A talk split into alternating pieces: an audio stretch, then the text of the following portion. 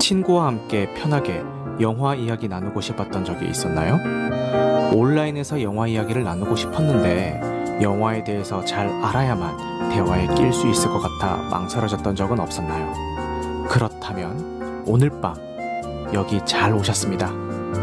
흐름드 살롱에서 매주 수요일 밤 11시에 펼쳐지는 보통 사람들의 영화수다 나이트 시네마입니다.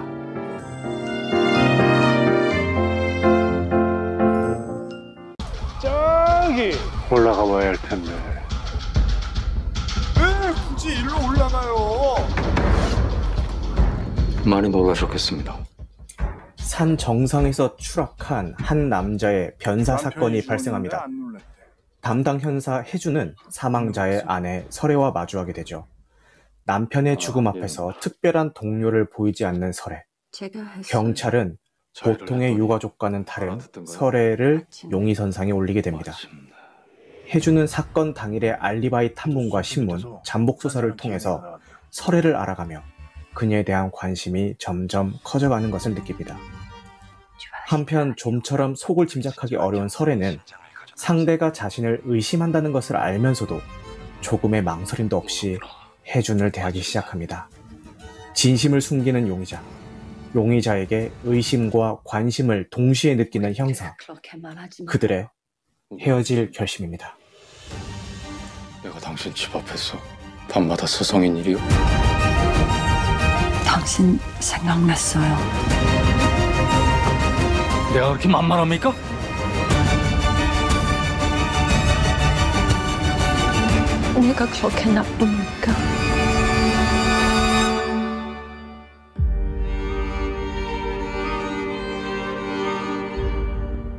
칸 영화제에서 감독상을 수상하면서 많이 화제에 오른 작품이기도 하죠. 그래서 감독 인터뷰에서부터 박찬욱 감독님께서 본인이 고수하던 스타일을 많이 버리기 위해서 노력을 했다라고 말씀을 하셔서 그게 어떤 의미인지 저도 굉장히 궁금한 마음을 가지고 시사회에서 이 작품을 감상을 했는데, 어, 저는, 어, 다른 분들은 어떻게 느꼈을지 모르겠지만, 저는 박찬욱식의 로맨틱 코미디 영화다라는 생각이 들었습니다. 어, 박찬욱 감독님 말씀대로 그 본인의 색깔을 최대한 빼고 만들었다는 것은 맞는 말이긴 한데, 그럼에도 불구하고, 야, 박찬욱 감독님이 아니었다면은 이렇게 찍을 수 있었을까 싶을 정도로 미장센과 연출들이 굉장히 디테일했고요. 영화가 끝날 때까지 그런 것들 때문에 좀 집중하게 만들어 주었던 요소가 아니었나 싶습니다. 반면 한 장면에서 쏟아지는 정보들이 너무 많아가지고 어, 볼 때 조금이라도 그 긴장을 늦추면은 어, 좀 따라하기 힘든 작품이 아닌가라는 생각도 좀 들어서 만약에 1회차를 하고 이 영화가 좋았다면은 장면들에 대해서 생각을 충분히 한 뒤에 2회차를 하면은 더 좋은 작품이 아닌가라는 생각도 듭니다. 그리고 대사가 잘 안 들린다라는 얘기가 있어요. 특히 그 탕웨이 배우가 어설픈 한국말을 할 때 제대로 잘 못 알아듣겠다라는 얘기가 있는데 이거를 좀 단점과 문제점으로 지적하시는 분들이 많은 것 같아요. 근데 뭐 뒤에서도 더 자세하게 얘기하겠지만 저는 당연히 당연히 감독의 의도라고 생각이 듭니다. 그래서 저는 뭐 자막이 있었으면 좋겠다라는 생각을 보면서 하긴 했지만 그게 대사가 안 들려서라기보다는 어 좋게 보신 분들은 다 공감을 하시겠지만 대사에 사용된 단어 하나하나가 굉장히 중요하고 그리고 그 대사를 쓸 때도 굉장히 고심해서 썼다라는 흔적들이 보여요. 그래서 그런 것들을 좀 더 직관적으로 느끼고 싶다라는 마음에서 뭔가 자막이 있었으면 더 좋지 않았을까라는 생각도 하면서 봤습니다. 그만큼 어, 단어 하나, 대사 하나에 굉장히 신경을 썼기 때문에 영화를 보고 나왔는데도 한편의 그 문학책을 읽은 듯한 그런 느낌도 받았었고요.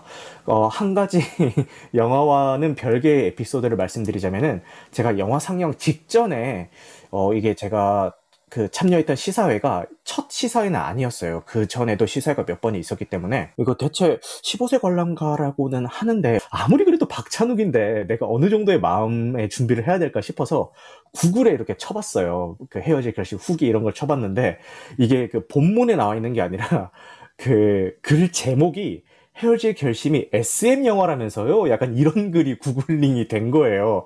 그래서 저는 그거를 딱 보자마자, 어? 이거 제가 그 본문을 눌러보진 않았지만, 어? 이거 SM 영화? 근데 이게 다른 감독이었으면 제가 의심을 안 했을 텐데, 이게 박찬욱 감독님이잖아요. 그래서, 아, 역시 박찬욱 감독님이 뭐 이거 이 그 배운 변태인데 이런 요소를 뺄 리가 없지. sexual 이미지를 뺄 리가 없지라고 생각하면서 야, 이거는 SM 소재를 차용했구만 이런 생각을 했어요. 게다가 포스터도 왜 탕웨이와 박해일이 그 차를 타고 가면서 서로 수갑을 차고 있잖아요. 그래서 어, 이거 SM SM 소품인가 이런 생각도 들고 그리고 영화 초반에 그 탕웨이가 그 남편한테 맞아가지고 온몸에 이렇게 멍이 든 장면이 나오잖아요. 거기서 이제 좀 안타까운 생각이 들어야 되는데 저는 저거 저거 저거 SM 플레이 했고 이 생각이 들면서 점점 이 모든 상황들이 그 SM 플레이로 뭔가 맞춰져 가는 거예요. 그래서 아 이게 뭔가 전 남편의 그러니까 죽은 남편의 취향이 SM인데 탕웨이는 SM이 아니라서 일방적인 그 구타를 당하다가 그걸 참지 못하고 뭔가 이 일을 벌인 건가? 막 이런 혼자만의 막 상상의 그 SM이라는 그 글 하나 때문에 혼자 이상한 상상을 막 했는데 어, 결국 뭐 그건 아니죠. 전혀 상관없죠. SM 요소랑은 어 그렇습니다. 음, 그리고 뭐 이 영화 곳곳에 뭐 직접적인 성관계 장면이 한 번 나오기는 하는데 그것도 뭐 15세 관람가답게 뭔가 수위를 지켜가지고 뭐 적절하게 나온 듯한 느낌이 드는데 그거 외에도 되게 은유적으로 섹슈얼한 이미지들을 군데군데 많이 심어 놓은 것 같아가지고 그런 거 보면서 야, 진짜 배운 변태가 뭔가 이렇게 직접적으로 표출을 못하니까 이렇게 은유적으로 하나씩 끼워 넣었구나라는 거를 어, 좀 재밌게 보면서 어, 느꼈던 것 같습니다. 요 뭐 디테일한 것들은 어, 여기 지금 참여해주시는 분들 이야기를 듣고 더 얘기 한번 나눠보도록 하겠습니다. 지금 제가 SM 얘기하니까 지금 밑에 참여해주신 분들이 와, 변태도라느니 뭐 나변이라느니 뭐막 음, 아우성이 자자하네요. 네, 알겠습니다. 뭐 그럴 수 있죠 뭐. 어. 전들 뭐 의도한 게 아닙니다. 자, 게스트로 오신 분들 초대할 테니까요. 어, 말씀 가능하신 분들은 올라오셔서 말씀 나눠주시면 좋을 것 같아요.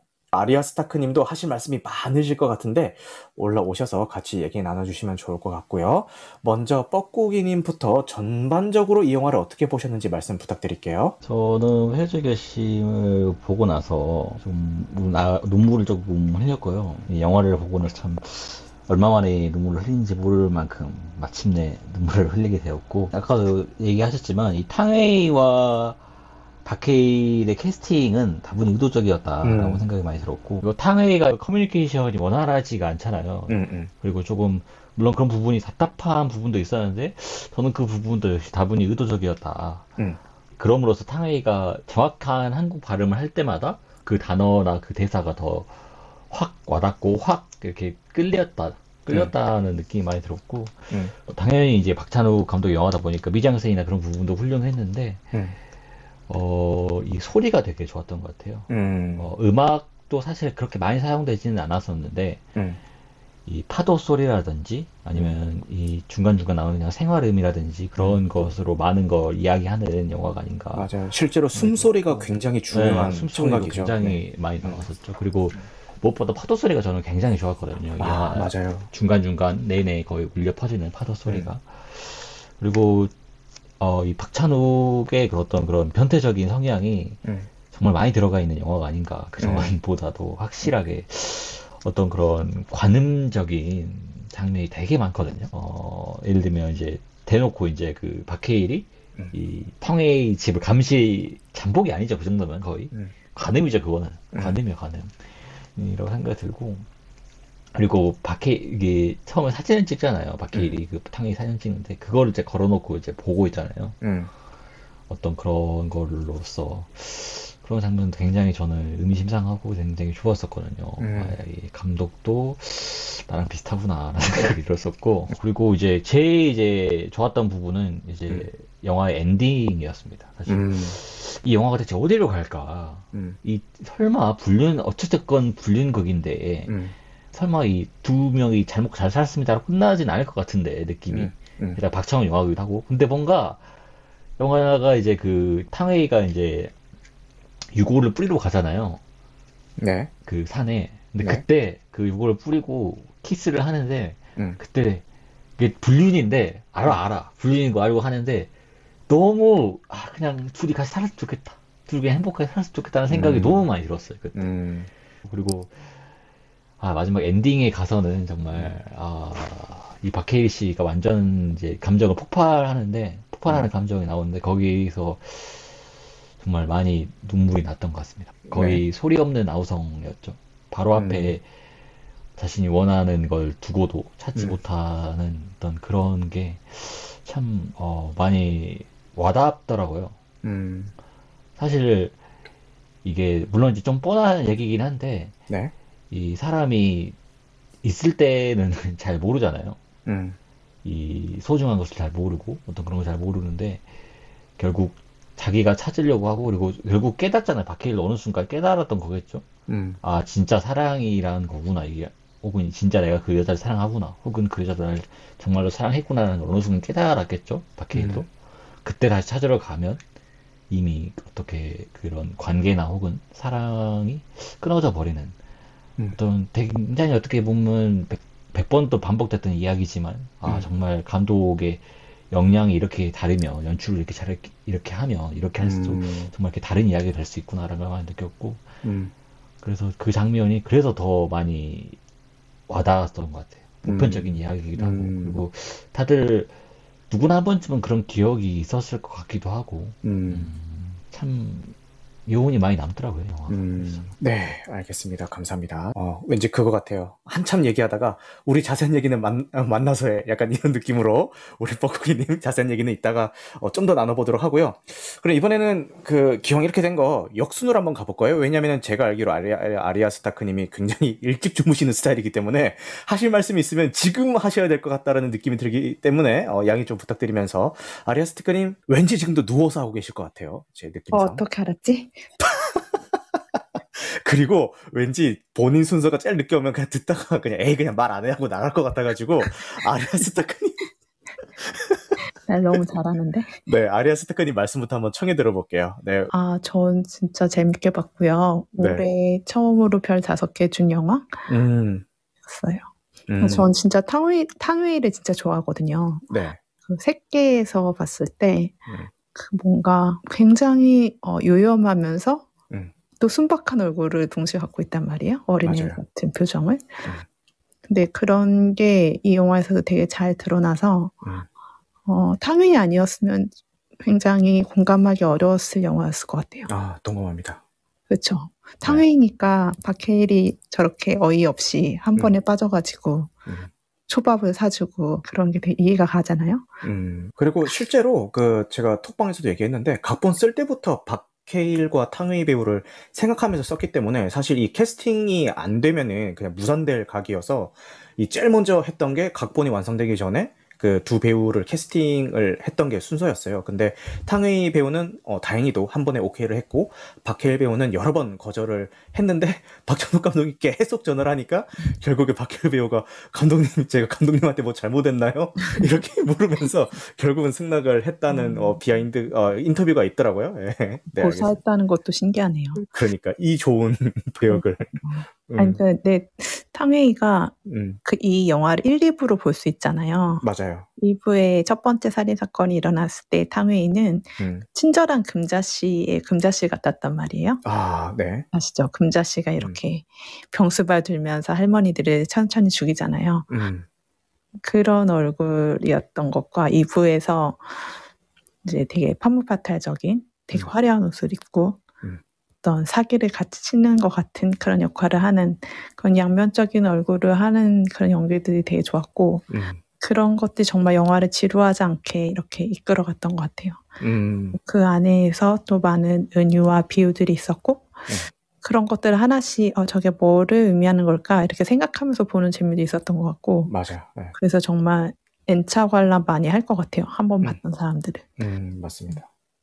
그 다음에 지금 제가 알기로 소대가리님이 좋게 보셨고 카깡님은 그냥 그랬다 약간 이런 입장인데 먼저 소대가리님 얘기를 듣고 카깡님의 그냥 그랬다라는 평을 한번 들어볼게요. 소대가리님 요거 전체적으로 어떻게 보셨는지 말씀 부탁드리겠습니다. 아, 전 너무 재밌게 봤고요. 네. 어, 뭐, 이래저래 말하는 것보다는, 음, 그냥 저는 이렇게 좀 정리하면 좋을 것 같아요. 박찬욱이 망치를 내려놓고 손을 내밀었 던 영화가 아니었나. 아, 소름 돋는다, 진짜. 뭐 그런 영화로 봤었어요. 저는. 네.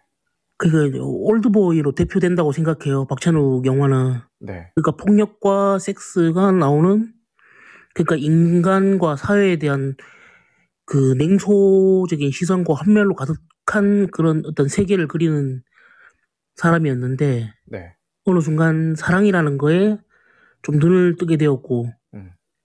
그거를 조심스럽게 시작해보는 영화가 아니었나. 음. 그래서 이제 망치를 내려놓고 손을 내밀었던 그런 영화였던 것 같아요. 야, 진짜 그 말에 모든 게 담고 있네요. 제가 다른 팟캐스트를 듣다가 배드 테이스트였나? 거기서 패널분이 말씀하신 게 지금 이게 박찬욱의 순한 맛이냐라는 질문들이 많은데 본인 생각에는 순한 맛이 아니라 깊어진 맛이다라고 이렇게 요약을 하셨던 멘트가 되게 와닿았었는데 지금 소대가리님이 말씀하셨던 망치를 내려놓고 그 손을 내미는 작품이라는 얘기도 야, 그에 못지않게 굉장히 좋은 비유네요. 네, 좋은 말씀 감사합니다. 그 다음에 그냥 그랬다라고 말씀하신 카깡님 지금 말씀 가능하실까요? 어, 저 그냥 그랬다고 한 적 없는데 재밌었다고 얘기했는데. 아, 그, 그래요? 내가 뭐, 정, 아, 왜 탕웨이를 뭐 했는지 모르겠다, 막 이런 식으로 말씀하시길래, 어, 그냥 그랬다는 건 줄 알았는데, 아, 제가 잘못 이해를 했군요. 아유, 죄송합니다. 어, 근데 저는 이거 막 슬프다고 해가지고 네. 되게 슬픈 영화인 줄 알고 기대하고 왔는데 네. 일단 눈물 포인트는 하나도 없었고요. 아, 되게 눈물, 어, 웃다가 나왔어요. 어, 너무 음. 웃긴 장면이 많아가지고 많았지. 그러고 저는 어, 이거를 저 끝까지 탕웨이가 사랑했다는 생각 안 하거든요. 어, 제 기준에서는 끝까지 박해를 이용해 먹었다 생각해요. 어. 마지막에 들키니까 결국 니 엿대 봐라 하고 가서 못 받고 떠난 거로밖에 안 보이더라고요. 결국 끝까지 사실은 처음부터 얘기한 게 하나도 없었잖아요. 마지막에도 거짓말 하나 들켜가지고 인실짓고 하는 식으로 다 그 얘기가 나온 거고 음, 음. 지실되게 얘기한 적이 단 한 번도 없었잖아요. 약간만 몇 장면 편집해가지고 살짝만 틀면은 진짜 정말 재밌는 스릴러가 될 수 있는 영화라고 생각했거든요. 음, 음. 물론 마지막 결말 때문에 애절한 사랑 얘기로 해석할 가능성이 더 높긴 한데 음. 아, 저는 결말 마지막 한 10분 정도 드러내면은 그냥 이거를 다른 식으로 해석할 수 있는 영화로 생각했어요. 음, 좋습니다. 뭐, 여러 가지로 해석이 될 수 있죠. 또 장면 장면마다 은유나 이런 것들이 많아가지고. 뭐, 그리고 많은 분들이 또 그거랑도 비교를 많이 하시더라고요. 원초적 본능. 원초적 본능과도 많이 비교를 하시던데, 저는 원초적 본능을 아직 안 봐가지고, 뭐, 어떤 맥락인지는 잘 모르겠는데, 혹시 보신 분 계시면은 거기에 또 동의를 하시나요? 저는 좀 결이 좀 다르다고 생각하는 게 물론 이제 이야기 자체는 좀 비슷할 수 있는데 원투적 본능 같은 경우는 그 누구냐 여자 배우 그 누구죠? sharon 스톤이 음. 뭐랄까 확실하게 의도가 있고 확실하게 의지가 있어요. 그 형사를 이용 꼬시고 이용하려는 의지가 있고 그게 게다가 살인을 직접 한단 말이에요. 음, 음. 그리고 이 마이크 더글라스와 그 러브씬도 굉장히 좀 길게 나오거든요. 어, 그래서 영화는 조금 다르다고 생각은 합니다. 그래요? 아, 근데 그러니까요. 원초적 본능과 좀 비슷한 점이 있다면 음. 이 여자의 말이 사실일까 거짓일까 어, 맞아, 맞아. 계속 추리하게 거. 되는 음. 의심하게 되는 그 지점 좀 비슷한 음. 느낌은 있는데요. 근데 탕웨이도 아까 각각님 말씀하신 것처럼 진짜 박해일을 좋아하는 건지 한 중간까지는 좀 헷갈리는 부분이 많고 특별히 음.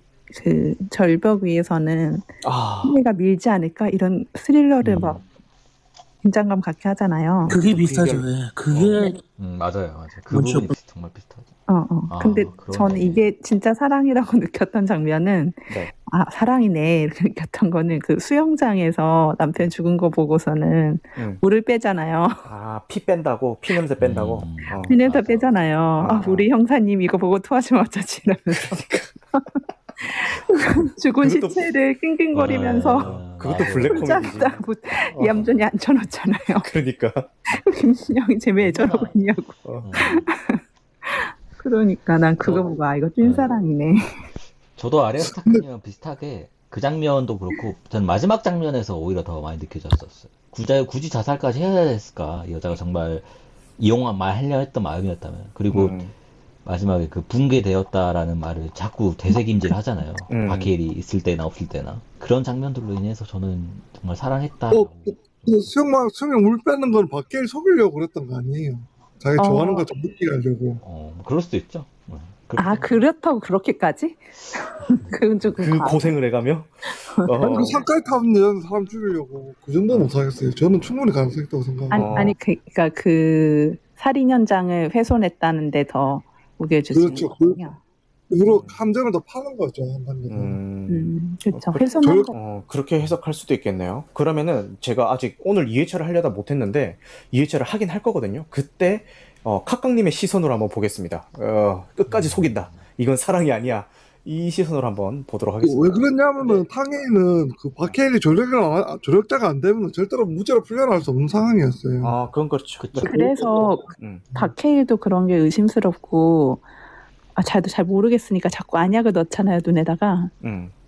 그러니까 뭔가 명확해 보이지 않는 거죠. 이게 흐릿해 보이고 안개 낀. 것처럼. 맞아요. 왜그 그렇죠. 렌즈 끼시는 분들은 알 텐데 렌즈가 탁해지거나 이제 눈이 탁해지면은 앞이 진짜 뿌옇게 보이고 안개처럼 보이거든요. 음, 음, 음.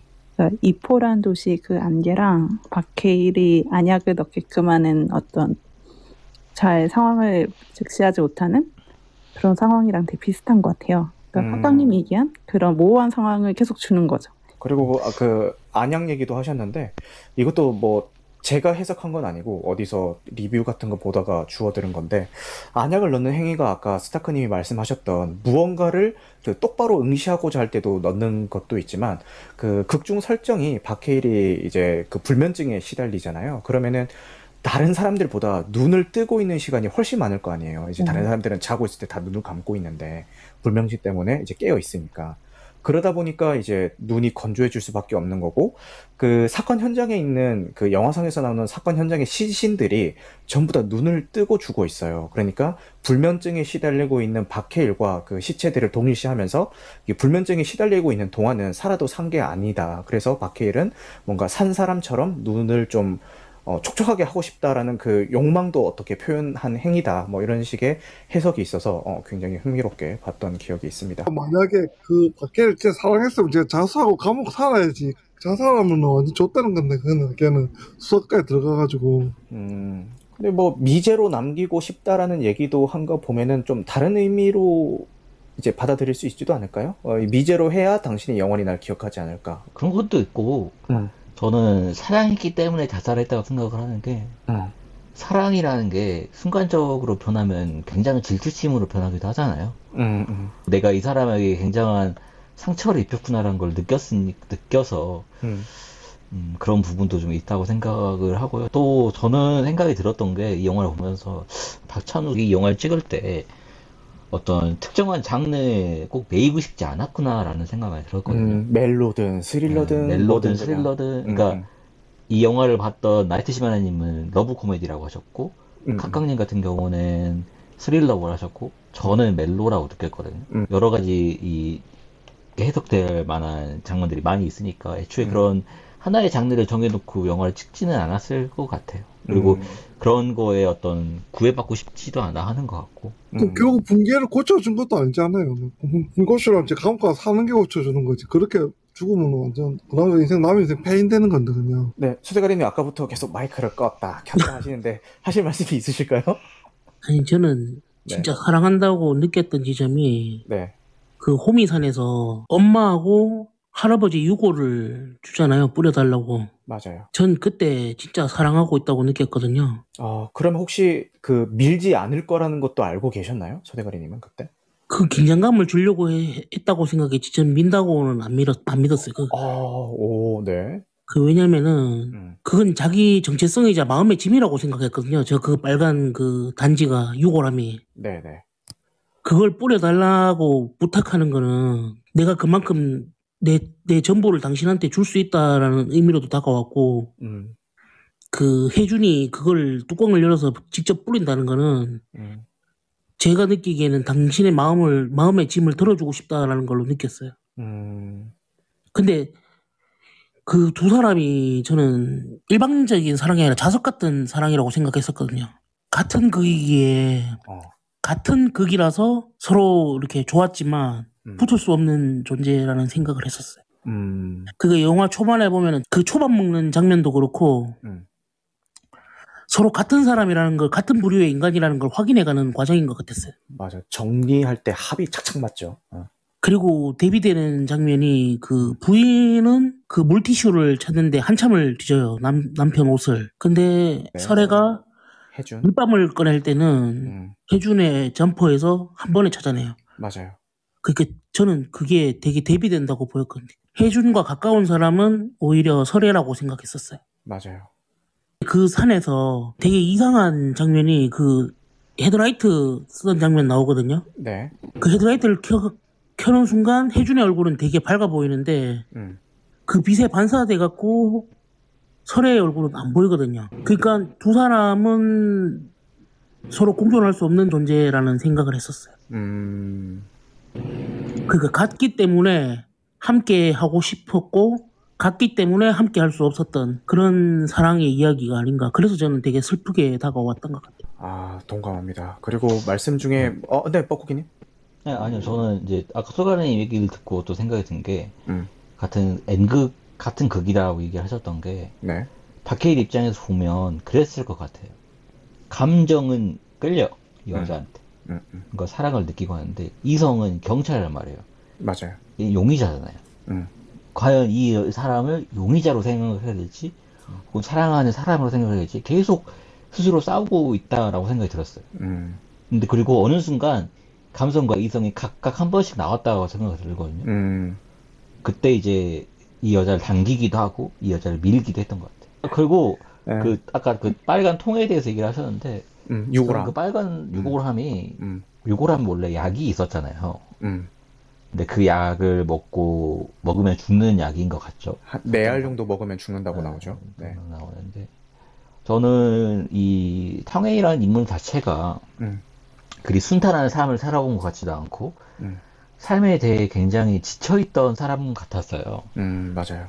그러니까 그 유구럼의 그약 4개를 품고 다닌다는 것은 언젠가 그냥 제 생각에는 이 유구람을 뿌리고 나는 그 산에 가서 음, 그 유공을 뿌리고 나는 죽겠다. 음, 그래서 그 본인에게 유구람을 쓸 계속- 거였다. 음. 예, 예, 계속 그 유구람을 그래서 다, 다 가지고 다닌다고 생각했거든요. 어, 좋은 해석이네요. 네, 그런데 어느 순간부터 그 유구람에 약이 없잖아요. 음, 저는 박해일 때문에 없었다라고 생각이 들거든요. 음, 그 약은 할머니 죽인 거 아니에요? 맞아요. 철석이 엄마 네, 죽인 거 그렇죠, 생각했죠. 음, 그러니까 자기한테 쓸 거였는데 자기한테 쓰지 않고 이제 남을 위해서 쓴 거였죠. 음. 그 약을. 남에게, 남에게 쓴 네. 다른 의도로 썼다라고 음. 해서. 그러니까 삶의 목표가 없던 여자였던 거죠 어떻게 보면. 네. 음, 그냥 그런 어떤 그런 거시적인 목표만 가지고 삶에 굉장히 지쳐있던 한 여자가 음, 한 남자를 만나면서 이 사람이 삶의 목표가 돼버린 거예요. 음, 근데 그런 여, 그런 사람에게 내가 굉장히 큰 상처를 줬고 그리고 그 사람이 붕괴 돼 버렸구나. 음. 더 이상 나를 사랑하지 않게 돼 버렸구나. 저는 그래서 다시 삶의 목표를 다시 잃었잖아요. 음, 저는 그래서 자살을 했다고 생각이 들었거든요. 음, 음, 그리고 그래서 그 원전이 자꾸 나오는 게 아닌가라는 생각이 들었거든요. 음, 사실 어떻게 보면 이 탕웨이가 외모적으로도 굉장히 이쁘고 아름답고 그리고 이 외관상 보면 굉장히 잘 사는 것처럼 보이잖아요. 네, 속으로 보면 전혀 그렇지 않잖아요. 음, 계속 살해의 위협을 받는다든지 누구한테 맞는다든지 그런 일이 많다 보니까. 그래서 원전은 원전은 안전한 것처럼 안- 완전히 안전하다라고 아내가 얘기하지만 사실 절대 그럴 수 없잖아요. 원전이라는 음, 것 자체가 음.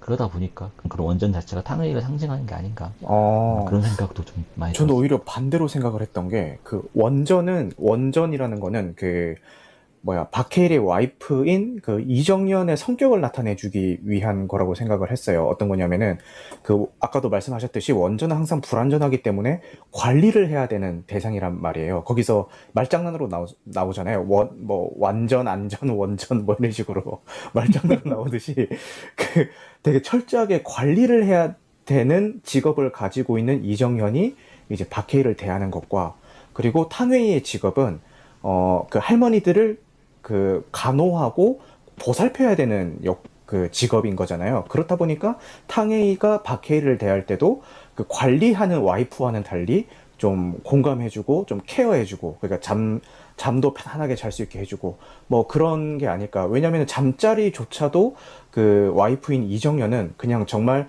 그 정상적인 부부 생활을 위해서 의무적으로 뭔가 해야 되는 것처럼 이렇게 그 이야기를 하고 심지어 그 잠자리조차도 박희는 되게 불편하죠. 그 800일을 하고 누워 있음에도 손이 저려서 계속 손을 쥐었다 폈다 막 하잖아요. 이정현 그 등 돌리고 있을 때 그 정도로 불편한데 탕웨이는 오히려 그런 박해일을 케어해 준다는 입장에서 그 간호해 주, 어, 좀 보살펴 준다는 입장에서 이제 잠 잘 때 뭐 둘이 잠자리 한 거 아니지만 그 박해일이 침대에 누워 있을 때 숨소리를 맞춰주거나 뭐 해병식 뭐 이렇게 불면증 치료법이라고 하면서 뭐 해파리를 생각하세요 뭐 하면서 좀 되게 보살펴 주잖아요. 뭐 그런 그 둘이 그 두 여자가 박해일을 대하는 스타일이 왜 다른지에 대한 약간 설명의 장치로 봤는데 어, 뽀꾸기님이 하신 그 해설도 어, 일리가 있는 것 같습니다. 어, 어, 저는 그리고 진짜 자기 와이프랑은 애초에 거의 약간 쇼인더 부부처럼 어느 순간 끝나버렸는데, 그러니까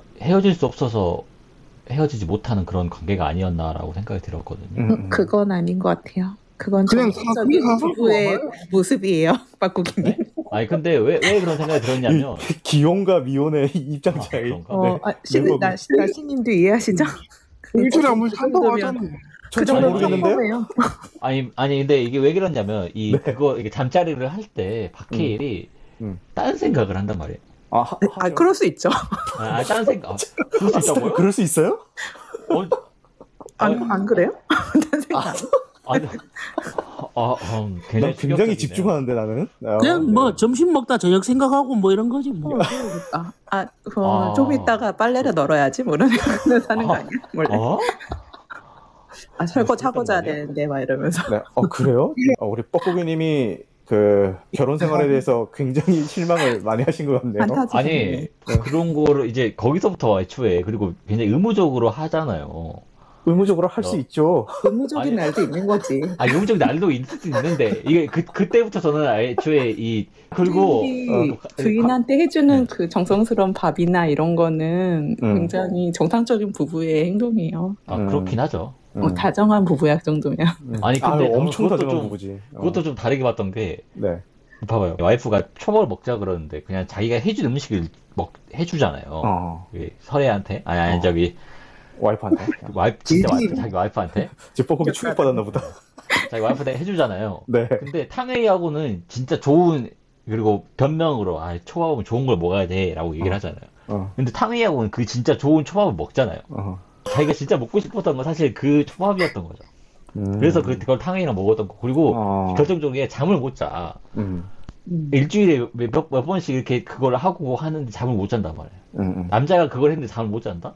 음. 아래 이건 뭔가 그 문제가 있다는 거야. 아, 맞아. 현, 현타 오고 난 다음에 굉장한 피로감이 그쵸. 몰려오죠. 아, 근데 음. 이렇게도 생각했어요. 박해일이 그 체력이 되게 좋잖아요. 막 그 범인 추격하는데 고- 훨씬 더 젊은 고경포도 막 넉다운이 되는데 음. 그걸 끝까지 쫓아가서 하니까 음 평소에 몸 관리를 열심히 했구만. 아. 체력이 굉장히 좋은 걸 이 생각을 했거든요. 아, 그래서 그래서- 그래서 그렇다고 얘기를 하려고 했는데 다들 어. 반응이 어 그런 걸 보니까 그럴 수 있다고 생각이 들, 들어야 되나? 현실을 근데- 알아버렸어. 아니 근데 그거는 그러면 안 않나? 생활이란 그런 거예요. 생활이랍니다. 사랑이라기보다. 아니 그러면 불이 불이 궁금하잖아요. 불이 꺼진 거 아닙니까? 아, 그거였다고요? 꼭, 꼭 그렇지는 않아요. 아, 그러니까 이제 맞죠. 애정 애정 관계에 불이 꺼진 게 아니냐 부부간에 그런 아니 거는. 그러니까 마음에 불이 꺼진 게 아닌가? 아, 꼭 그렇진 않아요. 또. 아, 그것도 은은한 것도 빛이죠. 아, 오늘 좀, 어, 그, 아레스타크님이 이게 굉장히 충격, 다른 생각을. 요킴님도 결혼해 보세요. 아, 그러니까 아 그러니까 그 관계를 이제 뭐 뜸하게 한다고 해서 뭐 사랑하지 않거나 그런 건 절대 아니고요. 아니, 그러진, 않, 그러진 네. 않는데. 적어도 그거 할 때는 집중을 하지 않, 않나? 어, 사람이 그런가? 그러니까 피곤해도 이포에 일주일에 한 번은 오잖아요. 어, 그렇지. 음. 잠도 못 자는. 그거는 미안해서라는 생각이 들었거든요. 어, 내가 바람 피고 어떠고 그런 게 좀. 아, 아니 저기 네. 대사가 중의적인 게 많잖아요. 중의적인 대사가 많다. 그 처음에 패턴을 알고 싶다고 할 때도 그렇고 아, 휴대폰 잠금 해제 패턴. 네. 예 예. 그 부인 마음이 식기 시작했던 때가 음, 그 대사로 나타났다고 생각하거든요. 폈지 폈지 할 때 아, 담배. 담배 폈지라고 대사 하- 그 담배 폈지 하면서 이렇게 등을 한테 탁 때리잖아요. 음, 근데 그때 마음을 느꼈던 것 같아요. 당신 나한테 마음 또는 다른 여자랑 발음 폈지 이렇게 들리더라고요 저한테. 아, 오. 오. 저도 저도 비슷한 게 어. 폈지 폈지가 아니라 너 했지 했지로 들렸거든요. 어. 말은 폈지 폈지인데 이게 좀 더 고급스러운 표현으로 했지 했지인데 이미 폈지 폈지로 이렇게 돌려서 얘기를 한 게 아니고 받쳐놓기 왜냐면 어. 15세니까 아, 뽀국이 왜 이렇게 귀엽지? 좀 더- 네. 근데 원래 여자들이 더 네. 촉이 좋네요. 아, 그러니까. 좋아. 안 하던 행동을 하는 남편에게서 뭔가 이상한 걸 느꼈던 맞아 거. 맞아. 그래서 저는 했지 했지가 아니라 그 근데- 갑자기 적극적인 태도를 그 보이는 그 자체가 그런 거죠. 아. 비긴 어게인에서 갑자기 딱이 날리잖아요. 아, 그 그런 느낌이었지 않았나. 아, 촉으로 알고, 이제. 그러니까 어. 여, 성분들 예민하시잖아요. 그리고 아까 그 자꾸 이정현 얘기가 나오고 있는데, 이정현도 저는 바람을 폈다고 생각을 하거든요. 그, 에, 바람 그쵸. 자라를 주는, 그 딴 남자한테 주는 시점. 그리고 맨날 뭐, 뭐, 그 주말 부부의 이혼율이 어떻고, 섹스리스 부부의 이혼율이 어떻고 얘기하던 그 이주임이, 이주임이었나, 이름이? 어쨌든 음. 걔가 당연히 저는 이제 대사로만 나올 때는 여자라고 생각했는데, 저 저도 저도 저도. 엄청 잘생긴 남자잖아요. 훤칠하게 생긴, 아, 게다가 네. 자라까지 들고 있어, 몸이 그 사람이 좋다네. 그 사람이었어요? 네. 네. 아 이 사람이 이주임이야 라고 해. 해- 어, 음. 그러니까 소개하잖아. 그러니까 이건, 아, 이, 그 이정현도 바람을 피고 있었구나. 그쵸. 음. 그래서 뭐, 도찐 개찐이구만. 그러니까 얘도 숨기고 있었는데 밖에서 그니까. 뭔가 바람 핀 것 같으니까 나도 이제 당당해. 너도 폈잖아. 하고 어, 그 폈지, 아까 소대리님 말씀하신 폈지 폈어 해서 네. 눈치를 까고, 그다음부터, 네. 어, 뭐, 나도 이제 당당해지겠어. 약간 음, 이런. 너도 느낌? 폈고 나도 폈으니까 그냥 어. 없던 걸로 하자. 어. 뭐 이런 느낌? 음, 아, 그리고- 잘해주는 건 선 넘었지. 어. 그러니까 그리고 저는 개인적으로 되게 더 많이 잘하고. 공감됐던 부분이 잠이었거든요. 그러니까 마켈이 잠을 못 자잖아요. 맞아요. 불면증 시달리는데 어, 이 탕웨이가 잠을 재워주잖아요. 그렇지. 아 이거는 그냥 거부할 수가 없어. 음, 어. 근데 그때 저는 느꼈어요. 빠질 수밖에 없다. 이 여자한테. 빨릴 수밖에 없다. 네. 빠질 수밖에 없다. 아. 아, 네, 사랑에 빠질 수- 빠진다. 아니 뭘 무슨- 빨려. 너무- 죄송합니다. 빠질 수밖에 없다. 네. 그러니까 이 여자를 사랑하지 않을 수밖에 없다. 않을 수가 어. 없다라는 음. 생각이 들었어요. 왜냐면 이제 진짜 이 불면증 환자한테 이제 몇, 이, 박해일 같은 경우는 한 일주일 막못 자고 그러잖아요. 음, 음. 근데 이 잠을 재워준다? 이 여자랑 했으면? 음. 아, 이거는 진짜, 진짜 그냥 하늘에서 내려온 천사같이, 진짜로. 음. 안 사랑할 수가 없다니까. 음. 네, 그래서 저는, 저는 좀 더 이제 많이 공감됐었어요, 박해일이 근데 막. 그 재워주는 장면이 조금 비현실적이라고 느꼈던 게 저였으면은 옆에서 막 그러고 있으면 아 그냥 집어치우고 잠깐 누워봐 이러면서 여- 옆에 아, 그렇게 하죠. 예, 그게 옆에서- 현실이죠. 아니 아, 그렇죠. 옆에 있는데 앉혀놓는다고 그게 말이 돼? 오빠, 오빠 믿지 바로 가는 거죠. 어, 박해일은 이 탕웨이를 사랑할 수밖에 없지 않았어. 음, 아니, 그치 그치. 지금 박해일의 입장을 사랑- 얘기하고 있는 네, 거네요. 사랑했을 수밖에 없었다. 맞아요. 그리고 좀, 탕웨이가 음, 음. 이 박해를 사랑했는지 안 했는지는 좀 관객의 해석에 맡긴 느낌이 좀 있죠. 관객의 네. 해석은 저는 저 네. 박해일이 네. 해파리 같은 사람 아니었나라는 아, 그러니까 저 그거 되게 궁금했어요. 해파리가 대체 무슨 의미입니까? 그 박해일을 해파리로 표현하고 싶었던 게 아니라 음, 저는 그 설애가 음. 물 같은 존재라는 얘기를 좀 부각시켜 주고 싶었던 거 아닐까라는 생각. 아, 맞아요. 네.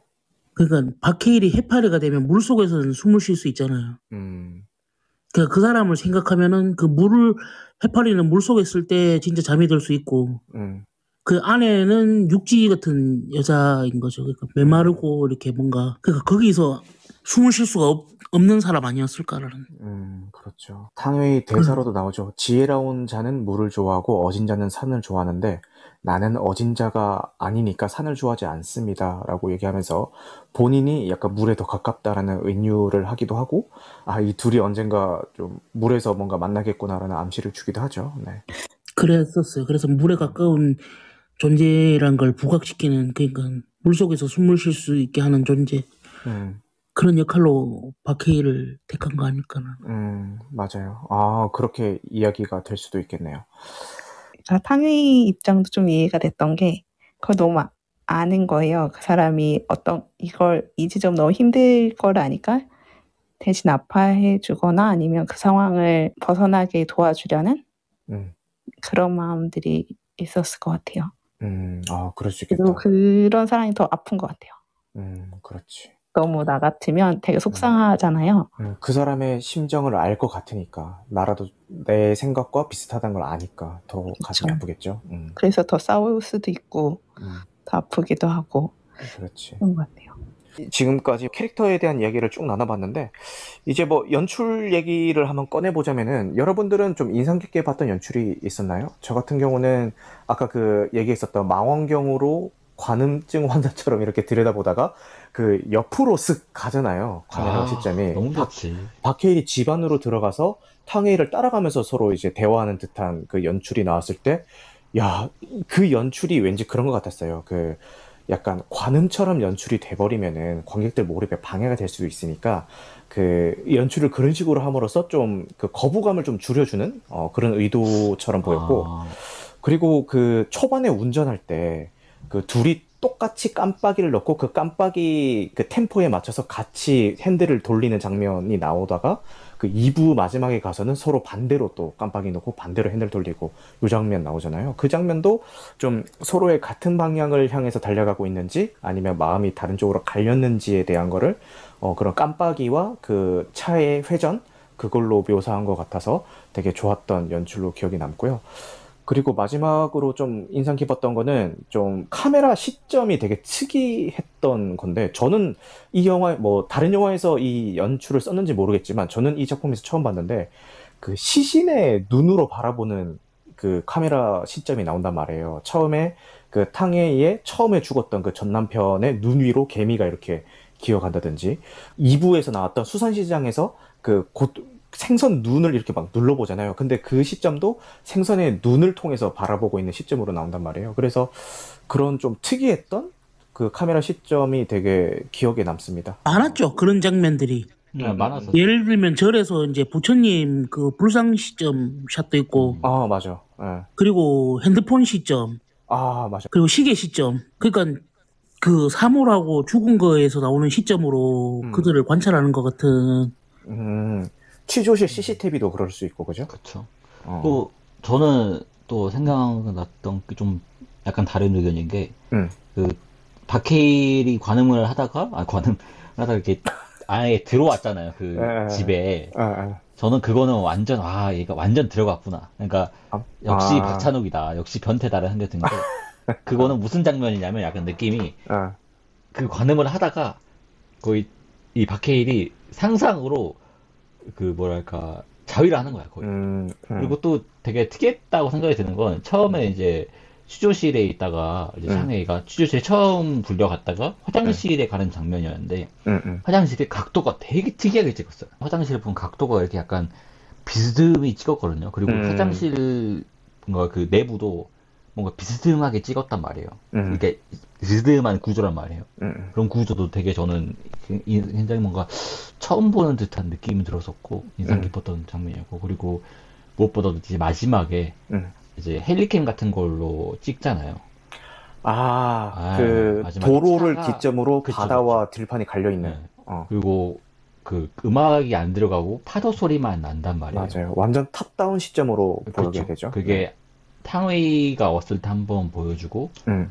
박해일이 다시 왔을 때 한번 야, 보여주고 그 장면 진짜 예술이더라. 어, 완전 약간 그리고 탕웨이가 왔을 때는 어. 어 되게 뭔가 그런 느낌 받았었는데 되게 좋다라는 느낌 받았었는데 박 그러니까 누구냐 박해일이 오자마자 음.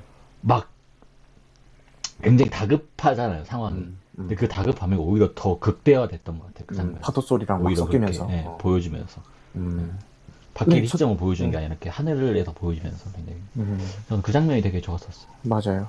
어, 네, 소대가리님? 예 저는 어떤 게 특이했냐면은 음. 인물 하나를 보통 투샷으로 잡을 때 네. 그 인물에 집중을 딱 이렇게 시키려 할 때는 보통 줌인을 들어가는 경우가 보통이라고 생각하거든요. 근데 이번 영화에서는 줌아웃을 하더라고요. 맞아, 맞아, 맞아. 어. 뒤로 빠지면서 인물을 잡더라고요. 맞아, 맞아. 예. 그러니까 다가가려고 하는데 점점 그 감정은 다가가는데 몸은 멀어지는 어떤 그런 거를 음, 어떤 대사나 이런 걸로 처리하는 게 아니라 음. 그걸 카메라 그 샷을 그 조절하는 걸로 그렇게 표현하는 게 되게 아 이거 신선하다 이런 생각 공상수 영화 보는 줄 알았어요. 어, 그 공상수 영화가 그런 식의 연출을 많이 해- 하거든요. 어, 약간 오 이- 이거는 재밌다 뭐 이런 생각이 들었어요. 그리고 그 참 사물과 저 죽은 죽어 있는 시체에서 나오는 시점들은 음, 그 모든 상황이 그들을 지켜보고 있다라는 걸 이렇게 좀 암시하는 것 같아서 되게 아, 죽어 있는 눈조차도 지켜보고 있다. 어. 그그 이게 모든 곳에서 이제 어떤 시점이 있고 그거를 지켜보는 그 상황을 또 되게 주시하게끔 하는 것 같아서 음. 어떤 그 시선 아래 아래 놓여 있는 그, 그, 그 자유롭지 않은 사랑 같은 걸 이렇게 얘기하고 있는 거 아닌가라는 음, 뻐꾸기님이 지금 채팅을 올려주신 것처럼 또 다른 말로 하면 또 그게 또 관음의 키워드와도 연결될 수가 있겠네요.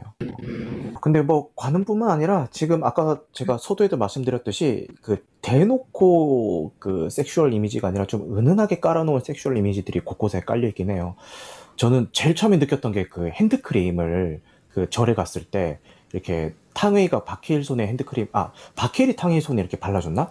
이렇게 핸드크림을 발라주는데 그 장면이 뭔가 모르게 좀, 좀 야릇한 느낌이 들었는데 아니나 다를까? 그 한참 뒷장면에서 그 할머니께서 그 탕웨이 이렇게 마사지를 해주니까 얘는 손이 너무 부드러워서 뭐 혀같이 느껴져 이런 대사를 하시거든요. 그래서 아, 저들이 그, 그 뭐야, 절에서. 서로 아, 아, 입술이라고 했나요? 혀라고 한 게 아니라 입술이라고 했나요? 어쨌든 그렇게 아, 머릿속에 그냥 그저 나오는 대로 그냥 그렇게 얘기했는데 어쨌든 아, 저, 저 사람들은 아까 전에 그 절에서 핸드크림을 서로 발라줄 때 그냥 핸드크림을 발라준 게 아니라 그냥 키스를 한 거구나라는 생각이 들었고 또 중간에 한번 박해일이랑 박해일이 탕웨이 집을 찾아갔을 때 갑자기 뜬금없이 벨트를 막 풀러요. 이렇게 서, 있, 서 있는데 그래서 내가 어, 어, 여기서? 이런- 여기서? 이, 이 생각이 들었는데 그 어. 페이크였죠. 바로 그 총집을 이렇게 벨트에 차서 다시 차잖아요. 그 거기도 뭔가 은유적으로 좀 넣었던 것 같고 그리고 그 식사한 후에 그 둘이 합, 합이 맞아가지고 착착착착 이렇게 뒷절이하고 서로 양치질까지 뭐 같이 하잖아요. 근데 왠지 그 장면도 뭐 남녀가 이렇게 그 잠자리를 한 후에 뒤처리를 막 하잖아요. 뭐 휴지로 닦아주고 이런 거 막 하는데 그 장면을 뭔가 좀 은유적으로 넣는, 아니, 왜냐면 끝나고 나서 양치라고 다 하잖아요. 그렇죠, 그렇죠. 어, 그 장면을 좀 뭔가 은유적으로 잡아준 게 아닌가 오히려 그런 거는 하기 전에 하기 전에. 그러니까 그러니까 이 접시에 아. 밥을 먹 밥을 아. 먹고 접시를 아. 치우고 이빨을 닦는 거는 아, 아. 이 본격적으로 잠자리 갖기 전에 하는 거 후에 아. 말고 그치, 그치. 어, 그렇게 해서. 왜냐면 자- 전에 닦아야 되잖아요 냄새 음. 나면 안 되고 그리고 음. 그리고 또 하나 이제 비슷한 장면으로는 그 립밤 발라준 바, 아, 바르는 립밤. 거 그렇지. 립밤을 교환해서 이렇게 발라주잖아요 어, 그 보통 장면. 그렇게 안 하죠. 그 너무 네. 가, 되게 가까운 사이 아니냐. 그것도 뭐 그렇죠 그런 거 하면 막, 에이, 간접 키스 했네 이러면서 놀리잖아요. 어, 그 상황이 나오죠. 네. 아, 네, 스타크님. 아까 말씀하시려다가 삼켰는데. 취조하는 건지 데이트하는 건지 되게 헷갈리게 연출했잖아요. 그렇지. 음식도 에이. 초밥 같은 거 깔아놓고. 그러니까 그러니까 아주 그냥 갑자기 거기가 레스토랑이 됐어 주조실이. 음. 그... 근데 그게 미장센도 한몫한 것 같아요. 왜냐면은 거기 경찰서 그려지는 경찰서가 우리가 흔히 드라마나 영화에서 보던 그런 일반적인 경찰서의 실내 디자인이 절대 아니거든요. 저 무슨 갤러리인 네. 줄 알았어요. 그러니까, 그러니까 어, 그런 식으로 연출해 놓은 것도 뭔가 이 취조가 아니라 데이트로 느끼게끔 할 의도가 아니었나. 그리고 박해일이 그 양치질하기 위해서 서랍을 딱 열었을 때 그 서랍 안에 정리되어 있는 거 보셨어요? 완전 각 잡혀가지고 탁탁탁탁 정리되어 있는 거 한 1초도 안 돼서 딱 지나가는데 그것도 좀 되게 웃겼고. 아, 박해일 같은 사람은 음. 스마트워치 항상 차고 다니잖아요. 어, 녹음하기 안- 위해서. 어. 어, 근데 제 아는 사람 중에 물 먹는 시간도 타이머 정해놓은 사람 있었거든요. 아, 오. 그런 사람 있지. 아. 맞아. 그러니까 잠을 못 자는 것 거야 예민해서. 신경이 거슬려서 뭐 잠을 자겠어 맞아. 아니 계획대로 모든 걸 하는 거지. 그러니까 아, 그 근데, 누구지 저 칸, 칸트인가 데카르트인가 네. 칸트 칸트. 칸트 칸트 칸트가 그렇게 하죠. 음. 아, 나는 나는 아이, 그 아이 뭐- 칸트. 네. 네, 카카님. 되게 독특한 아이템이 하나 나오잖아. 싸울 적에 그 쇠장갑 끼고 싸우잖아. 그 체인, 체인 장갑. 어, 어, 처음 봤어. 어, 그런 것도 너 처, 진짜 처음 봤었거든요. 아 그래요? 아 그거는 저 정육점에서 보통 쓰는 겁니다. 예, 예. 어, 아. 그때 방금. 저희, 제가 봤을 때는 관객들 다 빵 터졌거든요, 거기서. 아, 아, 그러구나. 뼈 같은 거 이렇게 자르고 할 때 톱, 톱에 이제 맞아요, 자르니까 맞아요. 다치지 말라고 이렇게 다치지 말라고 이렇게 음, 어, 그럴 수 있겠다. 그걸로 그걸 끼면 진짜 칼을 손으로 잡을 수 있어요? 안 써봐서 모르겠어요. 근데 선생님 어느 정도 손가락이, 어, 방어는 되는 게 어. 그 공사 현장에서도 되게 많이 쓰거든요. 아, 그러니까 그렇게 예를 들면 나무를 자르, 자르는 톱 같은 걸 쓰는 현장도 있을 거 아니에요. 예를 들면 그치, 그치. 그런 사람 그런 분들이 주로 쓰는 거예요. 그리고 저는 어. 이 영화에서 되게 놀랐던 게, 전 처음 이제 전혀 이제 박해일하고 탕해이만 나오는 줄 알고 봤었는데, 응, 뭐 김신영 정도 나오고, 그렇지. 박정민. 갑자기 그 박정민도 박정민이 나오고. 나오는 거예요. 맞아. 처음 봤어. 그러니까 어. 뭐 아예 모르고 봤어. 박정민이 나오는지도 모르고 근데 봤는데 그건 모르고 봐야 될 거, 모르고 봐야 될것 응, 같아. 그 장면은. 뭔가 목소리 뭐 목소리가 너무 많이 들어봤는데 어. 처음엔 잘 몰랐어요. 근데 목소리가 우리- 너무 익숙한 거야. 음, 근데 우리. 톡방에 이미 나왔지. 어. 박정민이네? 그래서 와 박정민이랑 그 누구죠? 그 두 번째 남편 탕영이의 박용우 아 박용우 요 두 명은 모르고 봐야 될것 음, 같아요 캐스팅을. 그러니까. 어 마케팅도 안- 근데 그 김신영 배우는 그 마케팅을 많이 해서 뭐 상관없는데 이 나머지 두 명은 모르고 봐야 돼. 아, 그러니까 모르긴 보는 게 나을 것 같아. 음 나을 것 같아. 제가 박용우 혹시 좋아하거든요 연기 너무 잘해요 어, 저도 저도 되게 좋아요. 어. 학문을 좋아하는 애널리스트가 맞아. 아, 그것도 얘기하고 싶었는데, 여러분은 김신영의 그 성별을 뭘로 봤어요? 그러니까 저는 감독이 물론 의도적으로 이렇게 모호하게 만들어놨다는 건 알겠는데, 그리고 각자 이제 해석을 했을 거잖아요. 저는 남자로, 남자가 아닐까라고 생각을 하면서 봤거든요. 아, 다른 분들은 그래요? 어떻게 보셨어요? 근데 저는 딱히 신영 괜찮은. 남자라는 생각은 안 들었는데. 음, 맞아. 저- 나 저- 남자라는 느낌을 안 들었어요. 어, 왜냐면은 제가 남자라고 느꼈던 이유는 거기서 좀 은근히 따돌림 당하는 듯한 느낌이 들잖아요. 담배 피우러 나왔을 때도. 김신영이 불 붙여주려고 하면 아무도 그걸 안 받고 약간. 그 여자라서 왕따 당한 것 같아요. 아, 저는, 음. 아, 여자라서 그랬다. 아, 저는 좀 반대로 남잔데 좀 되게 왜소하고 이래서 좀 왕따 당하지 않았나? 이런 생각을 했더니, 아, 이거는 뭐, 하진 않지 않나? 오, 생겨서 뻔한 거 아닐까요? 아, 뭐, 이건 뭐, 사실 뭐, 각자 판단으로 하면 될 것. 같고. 돌 빨았나? 돌봤나? 아, 원래 사투리를 잘하는 건 알았는데 연기까지 이렇게 잘하는 거는 처음 봐가지고. 아, 근데 연기 진짜 잘해요, 연기 김신영. 잘하. 어, 맞아. 여기 아니 진짜 작은 철석이. 배우도 어, 되게 신스틸러가 많았던 게 어, 맞아 맞아. 그 처음에 그 요양보 요양보호사 파견업체? 아, 거기 사장님. 어. 어 거기 뭐아 맞아 맞아.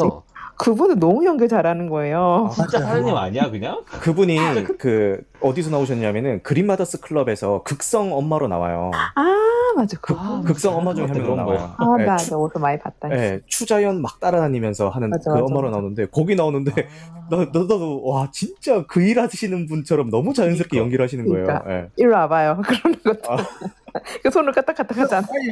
거의 뭐손 이런 말이 있어요. 손녀딸이라고 하지. 뭐 이런 거 손녀딸에 가깝다고 하지. 뭐 하면서 아 얘기하잖아요. 이것은 보호사인가 손녀인가. 그렇지 그렇지. 그 얘기하면서 하는데 너무 대사를 그리고- 찰지게 잘하시더라고. 어. 어, 그리고 이거 철석이도 너무 철석이 그러니까. 제가 왜 철석인 줄 아십니까? 이 뺨을 이렇게 철썩철썩 때려서 철석이 아닙니까? 막 이러는데 어, 진짜 그럴 것 같아. 어. 싸가고를 막 철썩. 맞아 맞아. 철석이 신스틸러. 저는 맞아. 박찬욱의 그것도 연기 그 디렉팅의 힘이었을 거라 생각이 좀 들어요. 그렇죠. 맞아. 아, 그 찰진 게 너무 많아요. 그, 이- 그 디테일한 게, 음. 그 이정현 그 소개할 때 그 신문 기사 스크랩이 있잖아요. 네. 그 신문에 뭐라고 돼 있냐면은 핵, 핵발전소 핵인싸 이렇게 돼 있어. 아 맞아, 맞아. 맞아. 발전소 핵인싸. 맞아. 아 그러구나. 어, 그렇게 돼 있고. 그거랑 나중에 저기 원전 완전 안전 뭐 이런. 어, 원, 완전, 완전 아, 안전. 난 그래서 이거 윤석열 정부 지지 영화인가? 역으로 매기는 거죠. 어, 역, 저도 약간 역으로 매긴다고 보긴 했는데. 아, 너무 재밌네. 그리고 그, 아까 제가 얘기했었던 그 탕웨이 딕션 얘기가 했는데, 그 소대가리님 이 딕션이 잘, 탕웨이의 딕션이 잘 안 들린다는 것도 그 박찬욱 감독의 의도였을 것이다라고 얘기하셨는데, 그 부분 얘기 좀 부탁드려도 될까요? 저는 그걸 되게 세밀하게 짰다고 생각했거든요. 맞아요. 네. 안 들려야 오히려 되게 집중해서 들으려고 하고, 음, 음. 그니까 그 사람이 이렇게 내 말에 귀 기울이고 있다는 걸 되게 보여주려면은 음. 그렇게 했어야 되지 않나라는 너무 정확하게 나오면은 음. 오히려 너무 잘 들려서 오히려 잘 안 왜 저렇게 열심히 들으려고 할까 뭐 이런 생각이 들 것 같아요. 음, 그리고 그 뭐야 관객들도 박해일이랑 좀 비슷한 감정을 느껴보라는 의도도 있지 않았을까 생각을 해요. 어, 이렇게 맞아요. 잘, 어, 하고 어, 감독이 완전히 이제 제어 제어라고 해야 되나 이게 의도를 해서 음, 들리 탕웨이가 말을 하는데 완전히 잘 들리는 대사하고 음. 잘 들리지 않는 대사 이렇게 나눠 애초에 나누는 것 같았어요. 음, 실제로 이렇게. 그 대본을 전달을 할 때도 어, 중국어 대본을 탕웨이한테 전달을 하고 그거를 한국어로 또 번역한 음. 대본을 같이 전달을 했는데 아. 탕웨이가 그 대본을 그 번역한 준대로 본 게 아니라 실제 그 중국어 대본을 기반으로 제대로 번역이 됐는지 스스로도 한번 다 검수를 했다고 하더라고요. 그래서 실제로 그 좀 오역이 좀 있거나 맥락에 맞지 않은 부분들을 이제 탕웨이가 먼저 제안을 해서 고쳐 수정을 했을 정도로 굉장히 열심히 어, 그 작업에 임했다고 합니다. 그- 어, 그 한국어하고 중국어하고 쓸 때 느낌이 확 다르잖아요. 맞아요. 그쵸. 저는 되게 그거 중요한 지점이라고 봤었거든요. 음, 음. 그러니까 그 여자는 한국에 시집을 와가지고 어찌 어, 뭐 경위가 어찌 됐든 간에 남편한테 폭력에 시달리고 있었잖아요. 맞아요.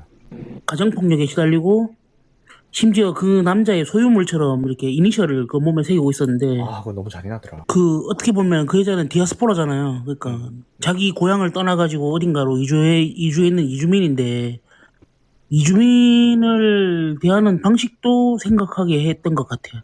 음, 그러니까 자그 그 사람이 우리나라 말을 잘 못 쓰는 것 때문에 그 박영우한테도 되게 이용 당하게끔 그렇게 돼 있고 음, 그 첫 번째 기도소라는 남편도 자기 소유물처럼 다루고 있는 거죠. 맞아요. 그러니까 한국말을 쓸 때 말하는 것도 잘 안 들리고 뭔가 안쓰러운 존재인데 음, 중국말을 쓰는 순간 그 여자는 원래는 그러니까 원래 본질적으로 이런 사람이다라는 걸 되게 더 잘 드러내는 거 아닌가. 음, 그러니까 언어의 사용 방식에 따라서 사람이 어떻게 달라지는지 그러니까 본질적으로 이 사람은 얼마나 여기 이 상황이 아니라면은 그게 얼마나 얼마든지 더 이렇게 존중받고 이럴 수 있는 사람인지를 더 좀 드러냈던 것 같아요. 맞아요. 그리고 좀 대사 같은 것들도 인상 깊었, 아, 이게 할 얘기가 너무 많다. 잠깐 지금 벌써 한 시간 반이 지났는데 아직도 할 얘기가 남아 있는 게 이제 좀 대사도 되게 좋았던 대사들이 많아가지고 저는 좀 인상 깊은 대사 가 죽은 남편 때문에 산노인을 돌보지 않을 이유는 없습니다. 이 대사도 처음에, 어? 좀 당찬데? 좀, 좀 일반적인 사람은 아니구만. 약간 이런 생각이 들 수 있게 해준 대사였던 것 같고요. 그리고 그 박해일이 했던 대사 중에서 그거 있잖아요. 슬픔이 파도처럼 덮치는 사람이 있는가 하면은 물에 잉크가 퍼지듯이 어, 서서히 물드는 사람도 있는 거야. 라는 대사를 하는데, 뭐, 그 유가족을 잃은 슬픔에 대해서 얘기, 이야기를 하다가 이 대사가 나온 건데, 실제 박해일한테는 어, 탕웨이가 그 마지막 장면에 나오는 그 파도가 덮치듯이 어, 다가온 게 아닌가라는 생각도 들면서, 음. 야, 대사 진짜 잘 썼다. 이런 생각이 들었거든요. 다른 저는, 분들은 좀 네. 인상 깊은 대사가 있으실까요? 네, 뻐꾸기님? 저는 좀 음. 같은 그러니까 평소에 잘 많이 듣던 말을 다르게 느껴지는 대사가 되게 많았던 것 같아요. 음, 그치. 그게 탕 그래서 중국인이었던 탕웨이를 섭외한 게 아닌가라는 생각이 많이 음. 음, 음. 마침내라든지 음. 붕괴라든지 붕괴. 그리고 어떤 그런 소통의 부재 속에서 오는 그런 음, 그러니까 똑같은 단어인데 평소에도 많이 듣기도 하고 그런 단어인데 아예 다른 의미로 느껴지잖아요. 음, 그래서 그런 부분이 되게 저는 예술적이라고 생각이 들었어요. 맞아요. 그, 그 설애가 하던 음. 중국말로 하던 대사였거든요. 음, 음. 그 대사 한마디가 저는 이 영화 전체의 주제에 함축한다고 생각했었는데 네. 당신이 나를 사랑하기 시작했을 때 음, 나는 당신을 떠났고 음. 이제 내가 당신을 사랑하려니 당신이 나를 떠나네. 음, 이거를 저 중국말로 이렇게 하다가 박해일이 나중에 번역해서 알게 되는 건데 음. 이 대사가 저는 이 영화 전체 주제에 함축하고 있는 거 아닌가. 그러니까 서로 엇갈릴 수밖에 없는 사랑에 관한 이야기로 본다면은 그렇게 그, 그 대사야말로 이 영화 전체 주제를 함축하고 있는 대사가 아닌가라는 생각이 들어요. 아, 맞아요. 그 풀 전문을 읽어드리자면은, 당신이 나를 사랑한다고 말했을 때, 당신의 사랑은 끝이 나게 되었고, 당신의 사랑이 끝나자 나의 사랑은 시작이 되었습니다. 요 대사가 아까 소대가리님이 말씀하신 그 대사인 것 네, 같아요. 그랬던 것 같아요. 네네. 아, 감사합니다. 그 스타크님은 뭐 기억에 남는 대사 있으실까요? 아, 저는 마지막에 탕웨이가 반복해서 듣는 그 안개? 아니요 그 박해일이 붕괴, 붕괴. 했던 말을 아, 탕웨이가 계속 반복해서 듣잖아요. 아, 아무도 찾을 수 없는 곳에 빠, 빠뜨려 아, 음, 였던 것 같은데. 음, 음. 그거를 이제 사랑한다라고 아무도- 듣고 있는 거죠. 어, 아무도 찾을 수 없는. 바닷속에 어. 깊은 바닷속에 뭐 그걸 던져라. 들으면서 막 음. 바다에 구덩이를 파잖아요. 맞아요. 그치. 그래서 던진 건 핸드폰을 버려요. 그 휴대폰이 아니라 자신을 버리게 되는 거죠. 맞아요. 이제 마지막으로 이제 평 한번 하고 방송 마무리하도록 할게요. 먼저 카강님부터 어, 마지막으로 마치는 말 한 말씀 부탁드리겠습니다. 어, 전 이 영화가 만약에 사랑으로 해석을 한다고 하면은 네. 사랑은 정말 굉장히 이기적인 감정이다. 음. 상대방의 감정보다는 내 감정이 더 중요하고 음. 결국 이 영화에서 탕웨이가 그 자살로 끝을 냈든 어쨌든 간에 박해라는 독이 되는 결론이잖아요. 자기 그것 때문에. 네. 그럼 인생 조지고 끝내는 거잖아요, 그냥. 그런 걸 봤을 때는 이게 사랑이라는 감정에 대한 본질에 대해서 굉장히 잘 파고들었던 생각이 들고요. 음. 결국 남녀 간의 사랑의 본질은 제가 생각했을 때 정신적인 거는 정말 힘들지 않나. 음. 이 결론 본질 파고 들어가 보면 정말 육체적인 그 성욕에 기반을 두고 있다고 생각이 들었어요. 네. 어, 불륜 영화인데도 불구하고 더럽지 않아서 너무 좋았어요, 영화가. 음. 그런 느낌이 하고 있어요. 메디슨 카운티의 달의 이후로 그러니까 이게 뭐 그렇다고 되게 또 아름다운 사랑 얘기가 아니라고 볼 수 있는데도 그런 느낌 안 주는 게 되게 되게 힘든데 음. 되게 괜찮았어요. 그러니까. 음. 아 마치는 말이라고 하긴 좀 그렇고 네. 저 저는 저만 이렇게 느낀 건지 모르겠는데 저 다른 데도 찾아보고 했는데 안 나오더라고 이 이야기가 네. 전 개인적으로 아까 저 톡방에서도 얘기했었는데 기염도가 느껴졌었어요. 네. 그러니까 그 첫 번째 남편 이름도 기도수고 네. 뭔가 비슷한 느낌이 있었고 그 영화 속에서 계속 그러던 그 안개라는 노래 음. 그 기영도 시집 보면은 첫 시가 안개라는 시거든요. 음. 그 도시의 되게 음울함 같은 걸 되게 담고 있는 시예요. 그러니까 뭐 이렇게 강변에 안개가 몰려오고 그 속에서 뭐 자기 정체성도 모른 채 노동 현장으로 이렇게 몸을 실어 나르는 어떤 사람들의 모습을 되게 씁쓸하게 그리고 있는데 네. 넓은 의미에서 보자면 약간 그런 이미지 이포라는 도시도 약간 그 속에서 이제 사랑하는 남녀에 관한 이야기니까 조금 와닿는 부분이 있을 수도 있고 마지막에 그 설애가 죽잖아요. 음. 바다 구덩이를 파고 그 속에 들어가서 그때 그 카메라가 주변 풍광을 이렇게 잡잖아요. 네. 기암 괴석 같은 바위도 있고 파도 밀려오는 파도도 있고 해안선도 있는데 음. 저는 그게 산수화 같더라고요. 옛날 조선시대 그림 같은. 아, 네. 그러니까 그 뭐가 생각나냐면은 전우치 그 속에 보면은 전우치 영화에 보면 그림 속으로 들어가잖아요. 네, 네. 그 그림 안으로 사라져 들어가는 것 같은 느낌을 받았거든요. 그 탕웨이가 아니 그 설애가 사라지는 거는 그, 그, 그거까지 더해서 기영도 시 중에 빈집이라고 있는데, 네. 그, 마지막에 문장이 어떻게 되냐면, 가엾은 내 사람 빈집에 갇혔네라고. 그러니까 그 빈집에는 자기는 들어갈 수가 없고, 그 여자만 거기 덩그러니 남아서, 나는 볼 수 없는 어떤 그런 상황 같은 거? 그런 게 느껴지더라고요. 음. 그래서 이건 기영도의 이미지를 그 가져왔던 것 같아요. 그걸 표현하기 위해서. 음. 제가 느끼기엔 그냥 제 개인적인 감상입니다. 이거는 뭐, 뭐 억지라고 하면은 뭐, 아니에요. 어, 되게 흥미진진했습니다. 예, 뭐 억지라고 하면은 억지로 뭐, 억지라고 할 수 있는데, 찾아봐도 없더라고요. 그런 얘기 하는 사람이. 그래서 어... 내가 나 혼자 착각하나 이 생각을 했었어요. 아니요, 지금 그레이스 조님도 어, 빈집 맞아요. 소름이라고 하시네요. 어. 좀 그런 느낌? 그래서 이름도, 그래서 아, 기도수라고 기음도 비슷하게 하려고 했나? 음. 그, 저, 안개 같은, 저, 나를 옥죄는 남자, 그리고 거기서 벗어나려는, 벗어나려다 결국에는 빈집으로 들어가는 여자의 이야기. 음. 저는, 어, 이거, 다르게 보면은, 음. meta 박찬욱 영화도 될 수 있다고 생각하거든요. 네. 이거는, 저는 박해일 그 배우가 하고 있는 게, 박찬욱에 대한 메타포가 있지 않나라는 생각이 들었거든요. 음, meta 박찬욱. 네. 그러니까 그 부인이 얘기하잖아요. 당신은 살인과 폭력이 없으면 안 되잖아. 음. 기뻐하지 않잖아라. 그 초반 시퀀스에도 보면은 살인 사건이 너무 없다. 여름이라서 그런가 이런 얘기를 하잖아요. 음. 날씨가 그게- 좋아서 그런가? 어. 날씨가 좋아서 그런가. 음, 음. 그러니까 그게 저는 지금까지 박찬욱이 만들어 왔던 영화에 관한 이야기도 될 수 있다고 생각하거든요. 음. 폭력과 뭐 어떤 범죄에 관한 그 속죄와 혹은 또 섹스씬 뭐 이런 걸로 점철되어 있는 장르적인 문법이 강한 영화들을 만들어 왔었는데 음. 그걸 깨나가는 거잖아요. 어떻게 보면은 네. 그런 당시는 그러니까 살인과 폭력이 아니면은 자기 존재를 증명할 수 없었던 형사가 음, 사랑이란 걸 만나면서 점점 자기가 어떤 붕괴되기도 하고 음. 다시 복구되는 과정을 겪는다고 생각하면은 아, 이거는 박찬욱의 메타 박찬욱이 아닌가. 아, 박해일의 역할이.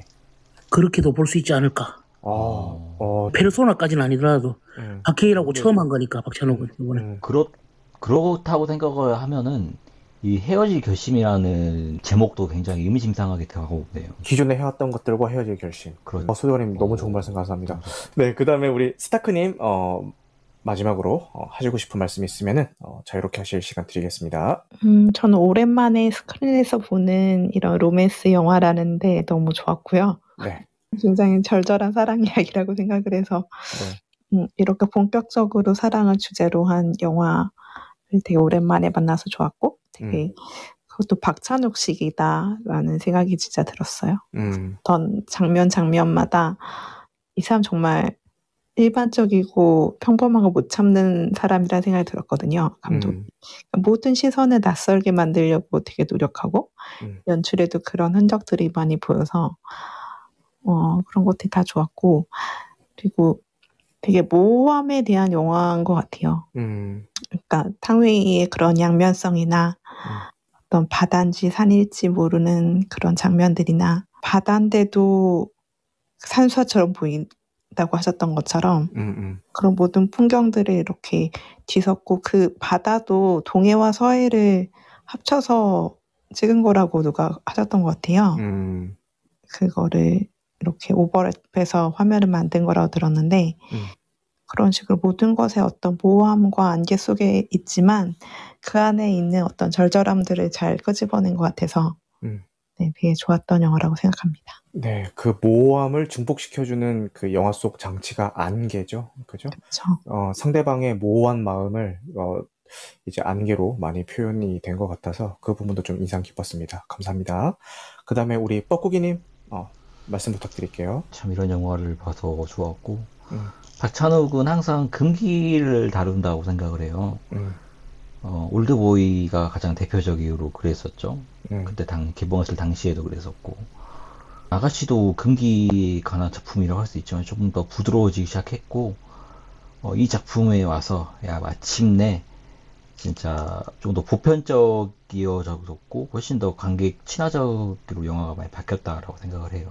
그러면서도 영화의 완성도나 그런 점은 전혀 이렇게 예술성이나 그런 별을 깎지 않는 그런 느낌이어서 굉장히 저는 만족했고 굉장히 좋았었고 이 영화를 보고 나서 생각났던 노래가 하나가 있는데 너무 아픈 사랑은 사랑이 아니었음이라는 영화가 영화래 노래가 갑자기 떠올랐는데 사랑이라는 게 정말 정말 이기적일 수밖에 없다라고 생각했었거든요. 음, 박, 이 박해일과 탕웨이가 했던 서로의 사랑했던 건 맞지만 정말 너무 아프게 하잖아요. 상해는 끝까지 가버렸죠.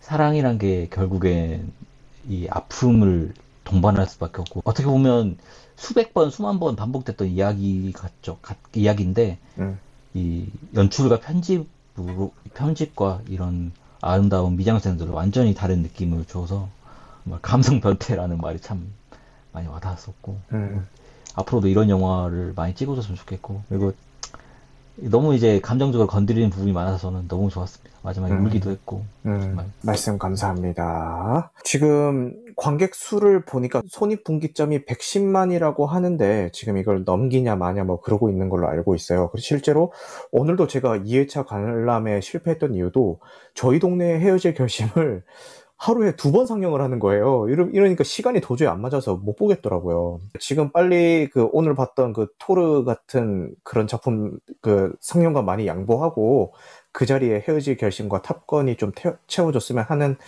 어, 그런 생각이 있습니다. 팬심과 그 너무나도 이렇게 좋은 작품은 좀 손익분기를 넘겨줘야 어, 다음에도 이런 도전을 하고 좋은 작품이 나오는데 좀 감독님들이 좀 용기를 얻지 않을까라는 생각에서 손익분기는 꼭 넘겼으면 하는 개인적인 어, 바람이 있습니다.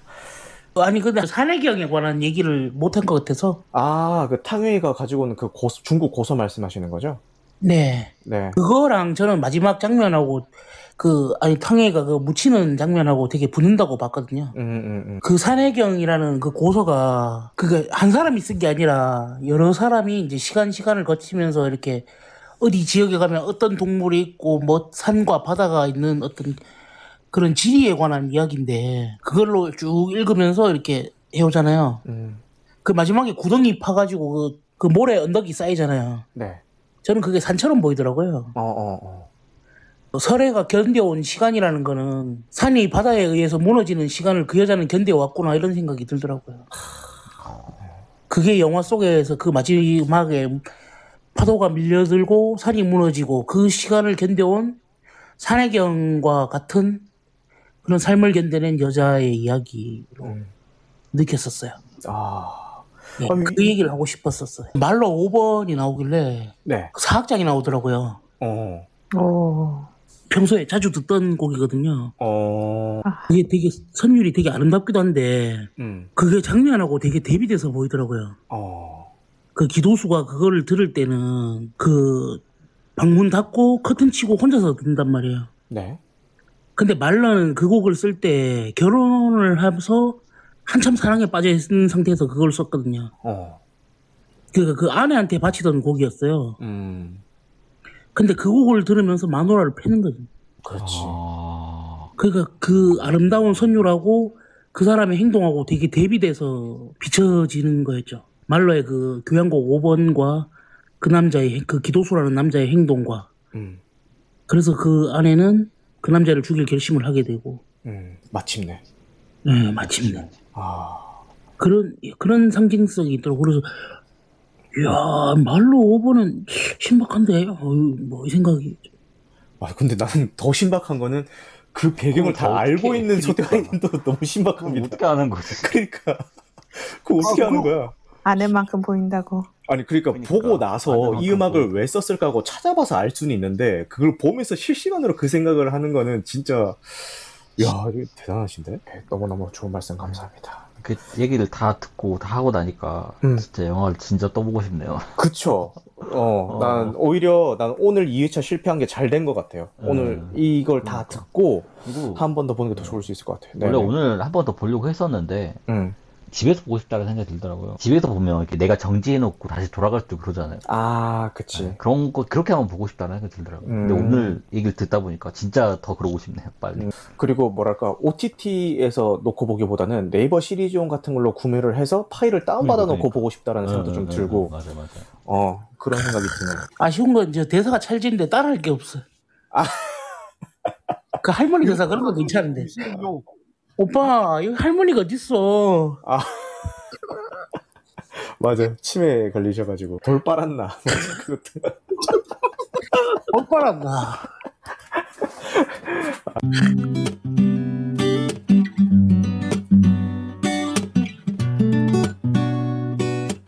어, 어떤 이에게 이 영화는 파도처럼 덮치는 영화였을 수도 있고요. 물에 잉크가 퍼지듯이 서서히 물드는 영화였을 수도 있을 것 같다라는 생각이 듭니다. 오늘도 늦은 시간까지 함께 해주셔서 감사하고요. 오늘 녹화된 내용은 편집 과정을 거쳐서 유튜브와 각종 팟캐스트에 올라갈 예정입니다. 네, 오늘 헤어질 결심의 스포일러 감상후기 토론회는 여기까지 하겠습니다. 영화 같은 밤 되시길 바라겠습니다. 감사합니다.